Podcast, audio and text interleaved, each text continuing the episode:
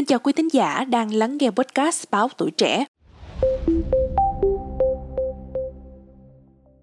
Thưa quý vị, chiều tối qua, sau khi các con tôi ăn cơm xong thì ra trước hẻm nhà mình dạo chơi như mọi khi.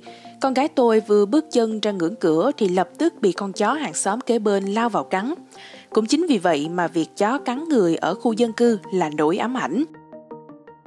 Con tôi chạy thục mạng vào nhà, nhưng con chó vẫn đuổi theo cắn.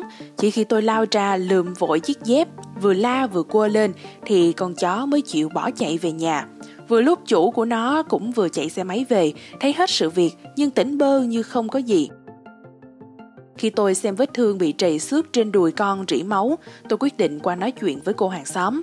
Tôi chỉ mong cô hiểu là nên xích con chó lại hoặc nên dạy nó biết đâu là người lạ, đâu là hàng xóm như những con chó khác trong xóm. Mới nói được một câu mở đầu thì cô hàng xóm to tiếng chối đầy đẩy. Tôi phải cho cô ấy xem lại đoạn clip trích xuất từ camera nhà tôi, nhưng cô ấy vẫn không nhận sai, còn thách thức tôi báo công an. Đến đây tôi buộc phải gọi điện cho công an phường.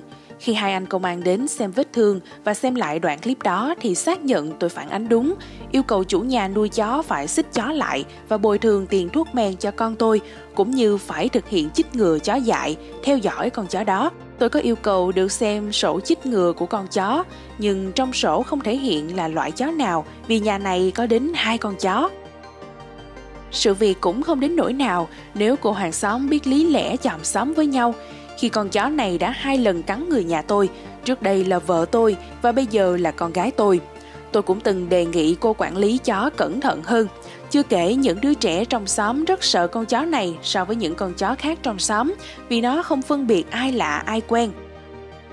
Sáng hôm sau, tôi xin phép cô giáo con tôi là cho bé được nghỉ buổi sáng để đi chích ngừa.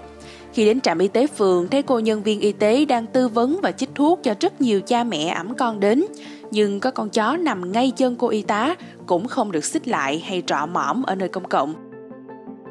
Tôi nghĩ không ai cấm việc nuôi chó cả, nhưng trong khu dân cư đông người, đa số đều chung một nỗi lo lắng là chó cắn người, chó có được chích ngừa, xích lại hay trọ mõm, nuôi nhốt vệ sinh không – có lẽ người nuôi chó hiện nay, đặc biệt là vùng nông thôn, làng xã, đều chưa được nhắc nhở, tập huấn hay tìm hiểu cách chăm sóc, phòng ngừa bệnh dạy, cũng như nhiều bệnh khác như sáng lãi chó lây sang người, không được giáo dục về trách nhiệm nếu để xảy ra cảnh chó cắn người một cách đến nơi đến chốn. Tôi thiết nghĩ chính quyền sở tại nên quan tâm đến nỗi lo của dân, nên có lực lượng trực tiếp đi tuyên truyền, phát tờ rơi về cách nuôi, chăm sóc và phòng bệnh cho chó hoặc giữa các gia đình trong khu tổ tự quản nên có hoạt động dành cho cán bộ có chuyên môn, những người nuôi chó có kinh nghiệm chia sẻ nhiều hơn về những quy định và cách thức nuôi chó trong cộng đồng. Qua đó, người nuôi học hỏi, chia sẻ kinh nghiệm cũng như phòng tránh những rủi ro về chó tốt hơn. Chính quyền có thể kết hợp với ban ngành liên quan tổ chức các lớp tập huấn, giới thiệu những loại thuốc phù hợp cho vật nuôi tại nhà, thậm chí lời khuyên về việc khám sức khỏe định kỳ cho chúng cũng như cách để chúng không trở thành nỗi ám ảnh của những người xung quanh. Những hoạt động sâu sát như vậy sẽ dần dần giúp người dân quen với nếp văn minh, có trách nhiệm với con vật của mình như một thành viên gia đình.